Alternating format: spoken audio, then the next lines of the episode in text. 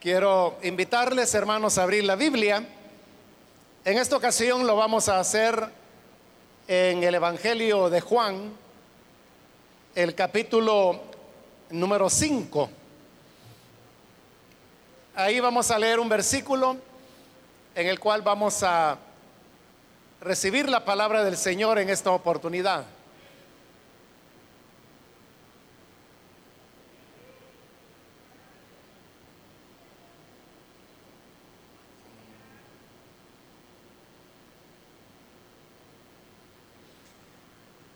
Bien, dice la palabra de Dios en el Evangelio de Juan, capítulo 5, el versículo 45.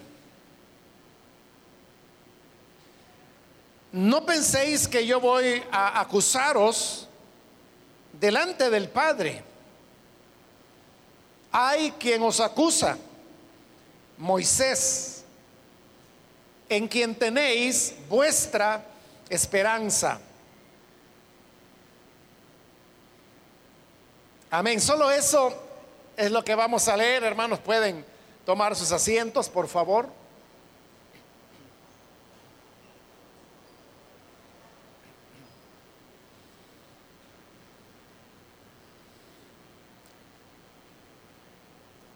Hemos leído este relato del Evangelio de Juan que nos presenta una confrontación que el Señor Jesús tuvo con las autoridades judías. Y la confrontación se dio por el hecho de que el Señor Jesús les mostraba que ellos no lo recibían a Él. Es decir, no creían en el mensaje que el Señor había traído y en consecuencia no lo iban a recibir a él como el Mesías o como la luz, que es la manera como lo presenta este Evangelio de Juan. Es ahí cuando el Señor dijo esas palabras, como yo he venido a nombre de mi Padre, no me reciben. Si otro viniera en su propio nombre, a ese recibirían. Y con esto el Señor estaba ahí dejando abierta una puerta para los anticristos. Es decir, aquellos que se hacen pasar por Cristo y que paradójicamente el Señor les está diciendo que Él, que vino de parte del Padre, no lo reciben, no creen en Él. Pero si otra persona viniera en su propio nombre, como es el caso de los anticristos, a ese van a recibir. Así es la naturaleza humana, que a lo bueno le llama malo y a lo malo le llama bueno. Por eso debemos ser, hermanos, nosotros muy cuidadosos en aquello que la mayoría de personas llama bueno, porque eso es indicación de que no es tan bueno eso de que se habla. Y en cambio, aquello que la mayoría señala como malo, es lo que es bueno delante de los ojos de Dios. Ahora, ¿por qué las autoridades judías no creían en Jesús? ¿Por qué no creían en Él, que era el enviado del Padre? Y sí estaban dispuestos a creer en alguien que viniera en su propio nombre. Es, como lo dice ahí el Señor Jesús, porque ellos eran fieles seguidores de Moisés, o al menos así se consideraban ellos. Moisés había sido el profeta de Dios de la antigüedad, quien había entregado la ley al pueblo, y estos judíos se veían a sí mismos como seguidores de Moisés y de la ley que él había establecido. De manera que la confianza que ellos tenían para el futuro era el hecho de que seguían a Moisés y caminaban en la ley que él había entregado. Si uno hubiera preguntado a estas autoridades, ¿cuál es la confianza que usted tiene de ser aprobado delante de Dios? ¿En qué se basa para usted pensar que está agradando a Dios? Ellos hubieran respondido, me baso en que yo sigo a Moisés y hago lo que él dijo. Entonces la confianza de ellos era Moisés. El problema, hermanos, es que muchas veces las personas creen en algunas cosas, como ellos creían en Moisés, y ni siquiera han llegado a entender qué era lo que Moisés había enseñado. De manera que ese confiar es un confiar, pero supersticioso. Una superstición, usted sabe que es aquello que las personas piensan que les va a beneficiar solo por el hecho de que la superstición así así lo establece. Entonces la superstición dice que encontrar un trébol de tres hojas, por ejemplo, que es buena suerte, dice la gente. Esa es una superstición. O cuando las personas dicen que cuando la novia se va a casar, en el vestido hay que surcirle algunas hojitas de ruda para que le vaya bien. Entonces, por ejemplo, eso es una superstición que no tiene más base que las creencias de las personas. Es decir, la superstición está basada en la ignorancia, en el desconocimiento de las personas. Los matrimonios no van bien, ni van mal, en nada que tengan que ver las hojas de ruda. Van bien o van mal dependiendo en qué medida esos esposos ponen en práctica las normas que la palabra de Dios ha dado para la vida matrimonial. En la medida que las cumplen, en esa medida sus matrimonios son plenos. Y en la medida en que menos la cumplen, menos funcionan esos matrimonios. No tiene nada que ver con hojas de ruda. Entonces, cuando digo de que las personas tienen una confianza supersticiosa, en este caso de Moisés, es una confianza construida sobre la ignorancia, sobre el desconocimiento. ¿Y por qué razón? Porque eso es lo que el Señor les está diciendo. Por ejemplo, en el versículo 46, 46 si creyeseis a Moisés, me creeríais a mí, porque de mí escribió él. Ahí está claro, ¿verdad? Moisés cuando escribió la ley, de quien escribió fue de Jesús. Por eso es que él está diciendo, si ustedes verdaderamente confiaran en Moisés, conocieran a Moisés. Y si conocieran a Moisés sabrían quién soy yo. Porque de mí es que escribió él. Pero como la confianza de ellos en Moisés hemos dicho que era supersticiosa, no conocían lo que Moisés había dicho. No habían analizado el sentido de las palabras y de la ley de Moisés. Y por lo tanto, cuando aparece aquel de quien Moisés habló, en lugar de creer en él, lo rechazan. Ahora, las palabras, hermanos, que hemos leído son las del versículo 45, donde el Señor les dice, no penséis que yo voy a acusaros delante del Padre.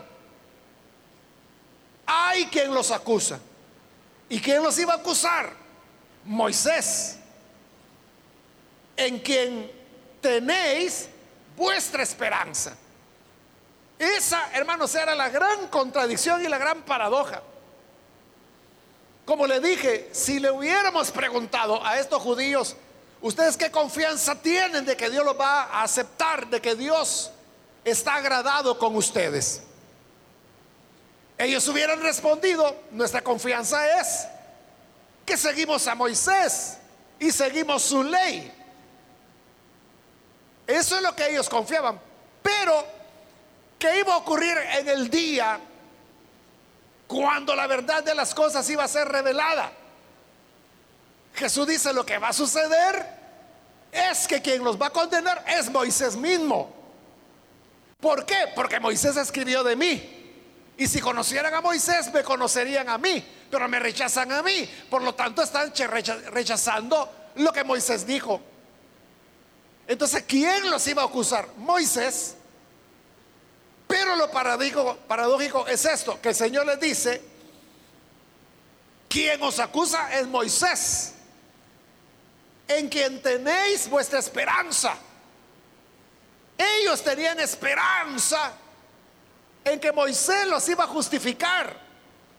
Y el Señor les dice, de ninguna manera, Moisés no los va a justificar, Moisés lo que va a hacer es acusarlos. Eso, hermanos, desconcierta a cualquiera. Porque es desconcertante que usted tiene una expectativa de una persona. Y sucede que lo que esa persona le da es lo contrario de lo que usted esperaba. Cuando usted va donde un médico, usted lo que busca es que el médico le ayude, que su salud pueda mejorar. Pero ¿qué ocurriría si con esa confianza usted va donde un médico y el médico lo que hace es empeorar su situación de salud. Cuando eso ocurre, la confianza de las personas se, se muere y las personas quedan desconcertadas. Parecido al caso de la mujer con flujo de sangre del cual nos hablan los evangelios, que dice la Biblia que había gastado todo lo que tenía en muchos médicos para que le ayudaran. Pero los evangelios dicen que en lugar de mejorar, cada vez estaba peor. ¿Cómo es eso de que ella estaba gastando todo lo que tenía para que los médicos le ayudaran y lo que recibía era que cada vez estaba peor? Eso desconcierta, eso quita la confianza. Esa, hermanos, es la razón por la cual en Sudamérica a los médicos, así popularmente, la gente les llama matasanos. Porque ellos dicen, bueno, los médicos al que está sano lo matan. Por eso les dicen matasano. Es la manera como en Sudamérica la gente, como le digo así, a nivel popular, le llama a los médicos matasanos. Por eso, hermanos, que algunas veces cuando por alguna razón yo tengo que dar la dirección de nuestra iglesia acá en Soyapango, y quienes me la están pidiendo son suramericanos, ellos se ponen a reír de cómo se llama la calle. Porque usted sabe que esta calle sobre la cual está la iglesia se llama calle al Matasano les da risa a ellos porque me dicen, entonces hay algún médico por ahí, me dicen. Y le digo, no, no, el matasano, les digo, es un árbol. No es con S, es con Z, matasano. El matasano es un árbol, le digo, alguna vez hubo matasanos, le digo, y por eso que se llama calle el matasano. Entonces de lo que estamos hablando, hermanos, es de que aquello en lo que tenemos la confianza sucede de que en lugar de ayudarnos nos afecta. Y es lo que Jesús les está diciendo. Yo no los voy a acusar. Yo no los voy a condenar. Ya hay quien los va a acusar. ¿Y quién los va a acusar? Moisés en el que ustedes confían. Eso, hermanos, es igual a lo que hizo Judas, ¿no? que el Señor dijo sobre la base de los salmos, mi amigo, mi cercano, mi íntimo, es el que levantó su calcañar contra mí, es decir, me traicionó. De quien menos esperaba vino la traición. Ahora, no era que Moisés estuviera traicionando a los judíos. Lo que ocurría era que los judíos en realidad no habían entendido a Moisés. Y aunque ellos decían, Moisés es nuestra confianza, a Él es a quien seguimos, la verdad es que ni sabían qué era lo que Moisés había dicho. Porque Jesús les dice, si conocieran a Moisés me conocerían a mí, porque Moisés habló de mí. Ahora, esto, hermanos, que ocurrió a los judíos, le puede suceder a cualquier persona. Todo sería esta pregunta. ¿Cuál es tu esperanza? ¿En qué es lo que tú confías? A esa pregunta muchas personas podrán responder, ah, yo en quien confío es en Dios. Y si usted le pregunta, ¿cuál Dios? Diosito, el que nos hizo a todos. Él es mi confianza. Pero estas personas que dicen que confían en Dios, que Dios les va a ayudar, que Dios les va a dar la gracia, no conocen a ese Dios, no conocen la palabra de ese Dios, no saben qué dijo ese Dios, no saben qué es lo que ese Dios espera de ellos. Entonces, ¿qué va a ocurrir? Lo mismo que ocurrió con los judíos. Dios los va a juzgar.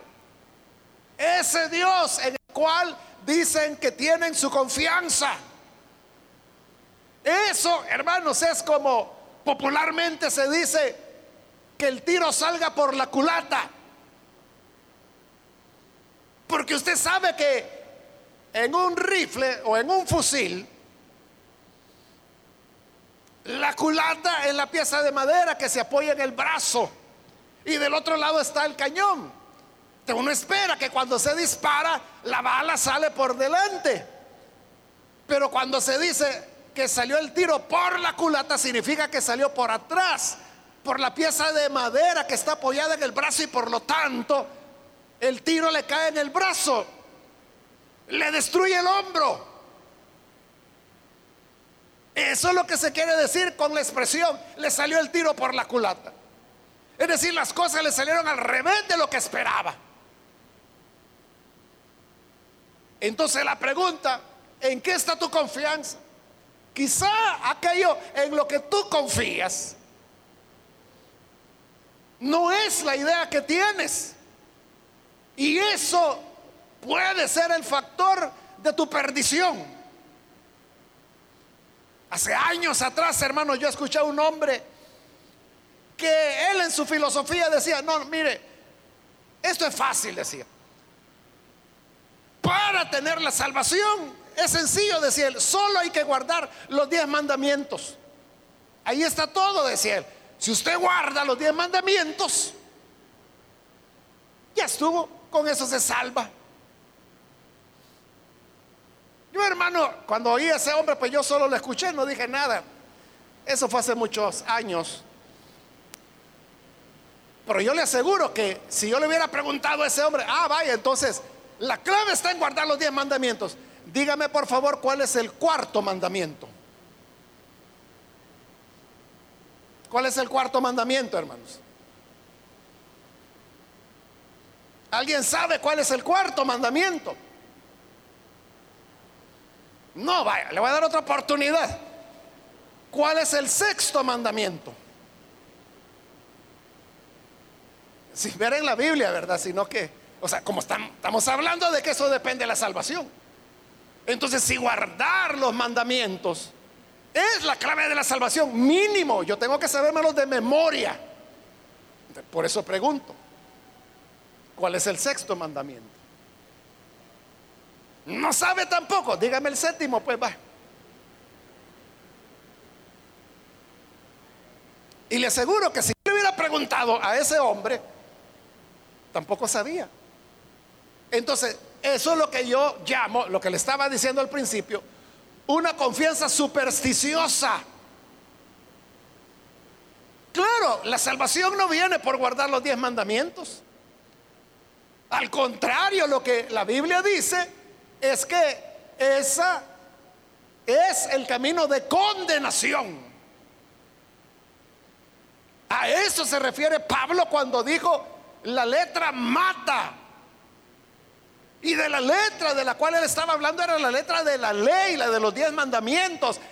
Eso mata, dijo Pablo, pero el Espíritu vivifica. El camino no son los mandamientos, es el renacimiento a través del Espíritu Santo. Pero hay gente que confía en eso, que los diez mandamientos es el camino. Pero ¿qué es lo que va a ocurrir? Lo que Pablo dijo, la letra mata, por el mandamiento, dijo Pablo, viene el conocimiento del pecado. Y por eso es que Pablo lo llama a la ley el ministerio de condenación. Mire qué cosa, ¿verdad? Que lo que la gente dice, este es el camino de salvación, guardar los mandamientos. Pablo dice que el propósito de los mandamientos es la condenación. Ahí sí que va a ocurrir exactamente lo que Jesús les está diciendo acá. Yo no lo voy a juzgar. ¿Quién los va a juzgar? Los diez mandamientos, en los que ustedes tienen su confianza. Allá tú, si pusiste tu confianza en eso. Allá tú, si eres como las otras personas que dicen, no, mi confianza está en Dios. Ah, pero ¿qué quiere Dios? ¿Cuál es el camino? ¿Cuál es la salvación? Todo está centrado en Cristo. Por eso es que Él está diciendo, si oyeran a Moisés, creerían en mí, me recibirían a mí. Entonces, si uno oye a Moisés, Moisés lleva a Jesús. Si uno dice, creo en Dios, confío en Dios, Dios lleva a Jesús. Si yo digo, los diez mandamientos es el camino, esos mandamientos señalan a Jesús. Todo va a Él. Porque Él es la verdad. Él es el camino. Él es la vida. Él es el pan que descendió del cielo. Él es la luz del mundo. Él es el agua viva. Él es la puerta. Él es el buen pastor. Él es la resurrección. Todo está en Él. Entonces, la pregunta es, ¿cuál es tu confianza? Si tú dices, ah, no, es que yo desde niño he ido a la iglesia. Entonces tu confianza es que es la iglesia, ser miembro de la iglesia. Jesús dice, no soy yo quien te va a juzgar. Ya tienes quien te juzgue, la iglesia misma, a la que dices que has sido. Que dices de que aquí naciste.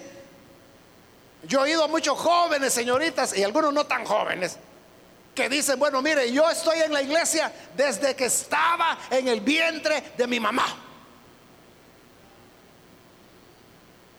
Conozco varios hermanos y hermanas que contándome ellos de su vida o preguntándole yo de su vida, me dicen, no, mire, es que mis papás aquí venían a la iglesia, aquí se conocieron, aquí se hicieron novios, aquí se casaron.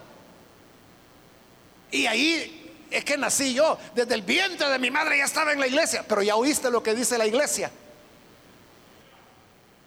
Está siguiendo el mensaje de la iglesia. Porque el mensaje de la iglesia solo es uno, es Cristo Jesús como camino, como verdad, como vida.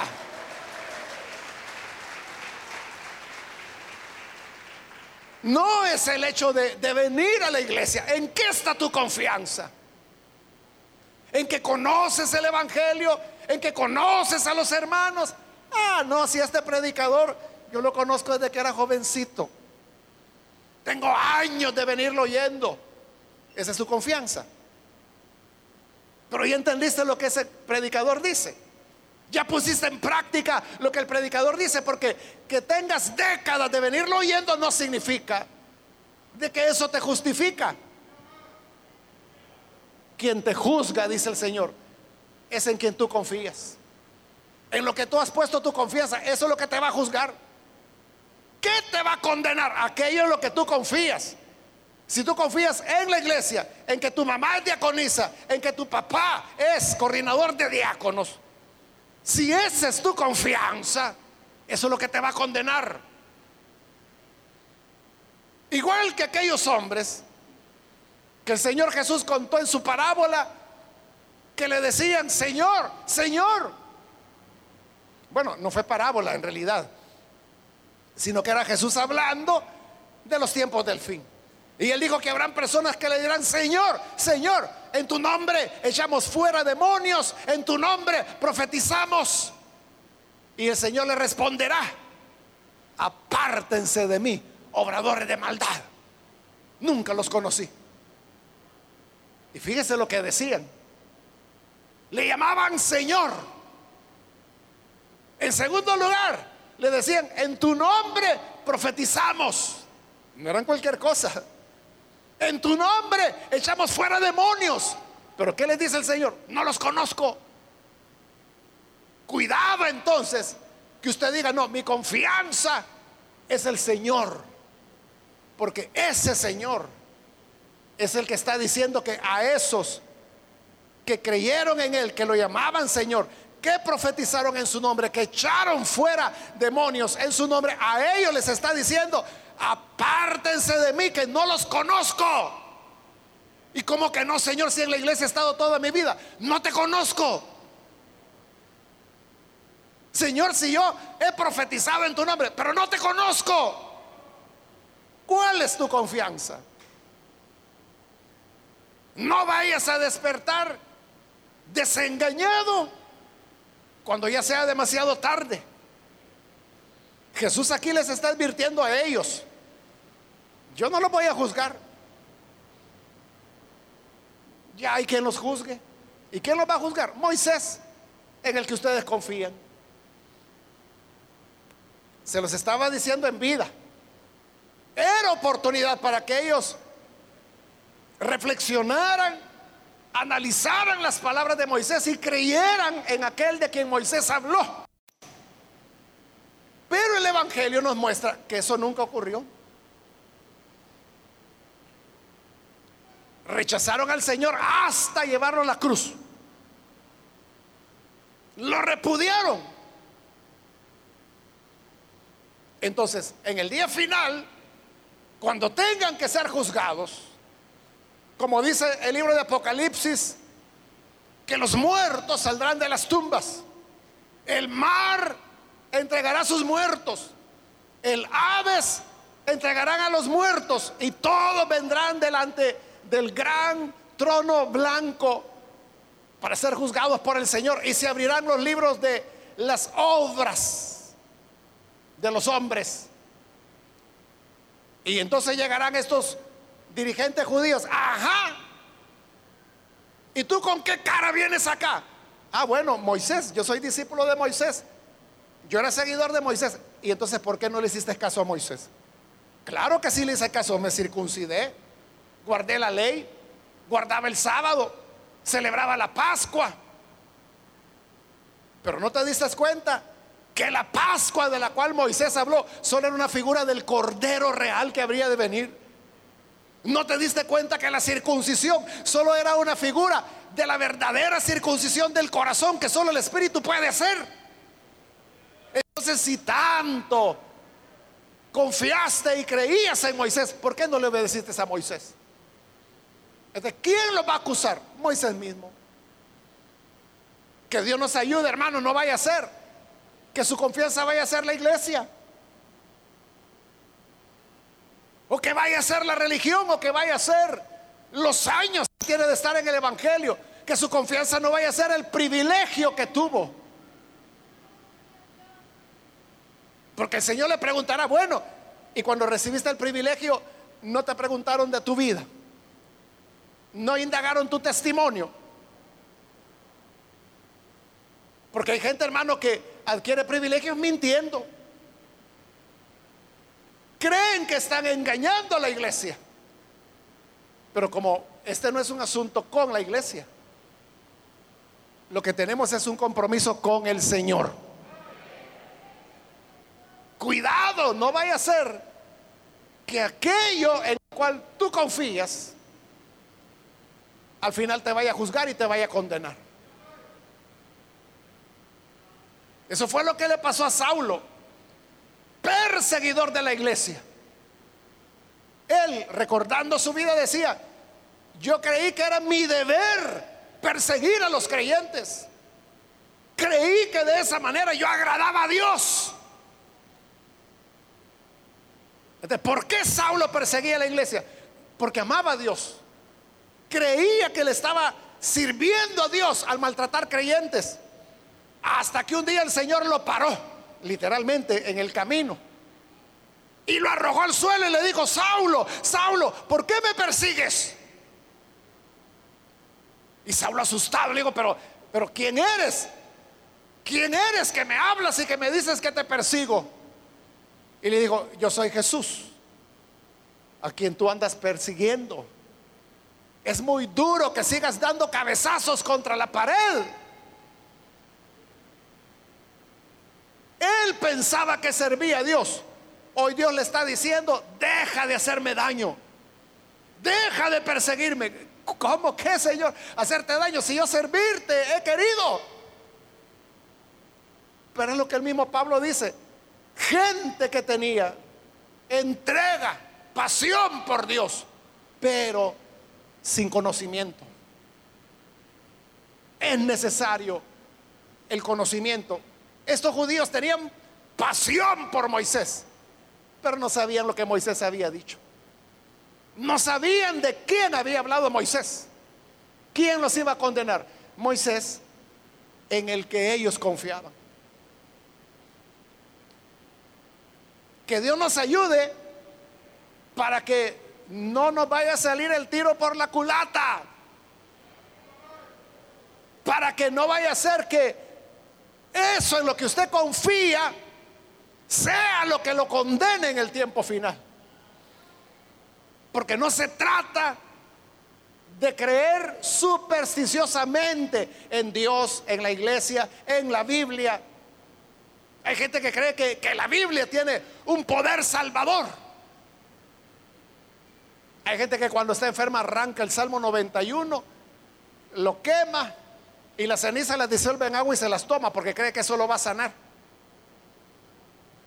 Si esa es tu confianza, estás perdido. No es ese el camino. No porque tengas abierta la Biblia, en el Salmo 91 se van a ir los malos espíritus de tu casa se van a ir cuando tú actúes en luz. Cuando andes en verdad, cuando andes en santidad, cuando estés lleno del Espíritu de Dios.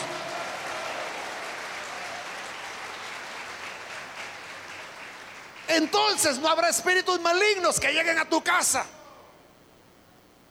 Hay gente así, supersticiosa, pero no son las supersticiones las que nos redimen esas son las que nos van a acusar. Nuestra confianza debe ser Cristo. Y solo Cristo.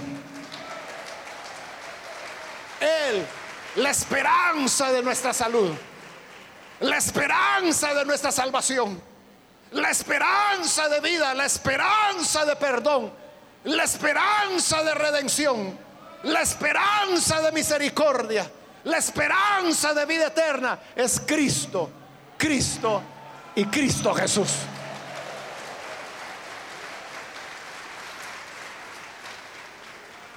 Vamos a cerrar nuestros ojos y antes de hacer la oración yo quiero invitar a las personas que todavía no han recibido al Señor Jesús como su Salvador si usted ha escuchado la palabra de Dios, yo quiero invitarle para que no deje pasar esta oportunidad para recibir a Cristo como su Salvador personal.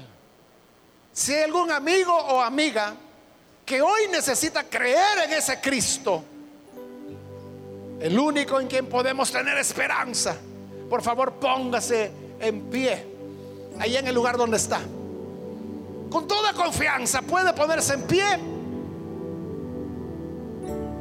Y vamos a orar por usted. Cualquier amigo o amiga que hoy necesita recibir al Hijo de Dios, póngase en pie. Queremos orar por usted. ¿Cuál es su esperanza? No le vaya a suceder lo que Jesús les dijo a los judíos. Moisés es su confianza. Pues sepan que Moisés los va, va a condenar. En el que ustedes tienen la esperanza, Él los va a juzgar. Pero si tú pones la confianza en Cristo, ese es el camino, esa es la verdad. ¿Quieres recibir a Jesús? Ponte en pie. Ponte en pie en este momento. Queremos orar por ti. Con toda confianza, ahí en el lugar donde te encuentras, ponte en pie. Ya sea que estás aquí en la parte de abajo, en la parte de arriba, en el parqueo, donde quiera que te encuentras. Ponte en pie. Cree en el Hijo de Dios. En Él hay salvación, en Él hay perdón. Él es la verdad. En Él hay luz. ¿Quiere recibir al Hijo de Dios? Ponte en pie. Hazlo ahora. Ven. Ven que el Señor te llama. Si hay hermanos o hermanas que se han alejado del Señor, también hoy es el momento para reconciliarse y volver a Él. ¿Hay alguien que recibe a Jesús o se reconcilia? Póngase en pie.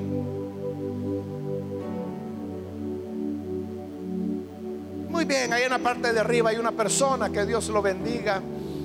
Alguien más que necesita hacerlo, póngase en pie ya sea que es primera vez o si es reconcilio, póngase en pie. Muy bien, aquí hay otra persona, que Dios la bendiga. Alguien más que necesita hacerlo, póngase en pie. Queremos orar por usted. Hay otra persona que lo hace. Póngase en pie. Muy bien, aquí hay otra persona. Dios lo bendiga. Alguien más. Hoy es cuando Jesús le está llamando. Hoy es el momento adecuado. No vaya a ser que en el umbral de la eternidad despertemos a la realidad que aquello en que confiábamos resulta que es lo que nos juzga.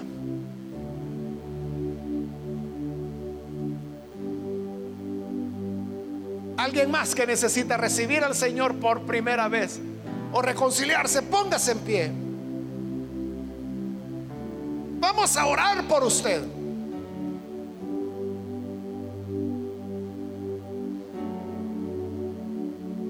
Estoy por terminar el llamado, hago ya la última invitación y vamos a orar. Si hay alguien más que necesita recibir a Jesús o reconciliarse, póngase en pie. Este fue el último llamado que hice.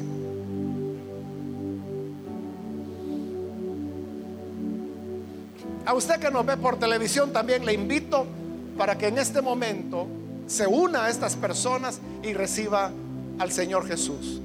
Ore con nosotros.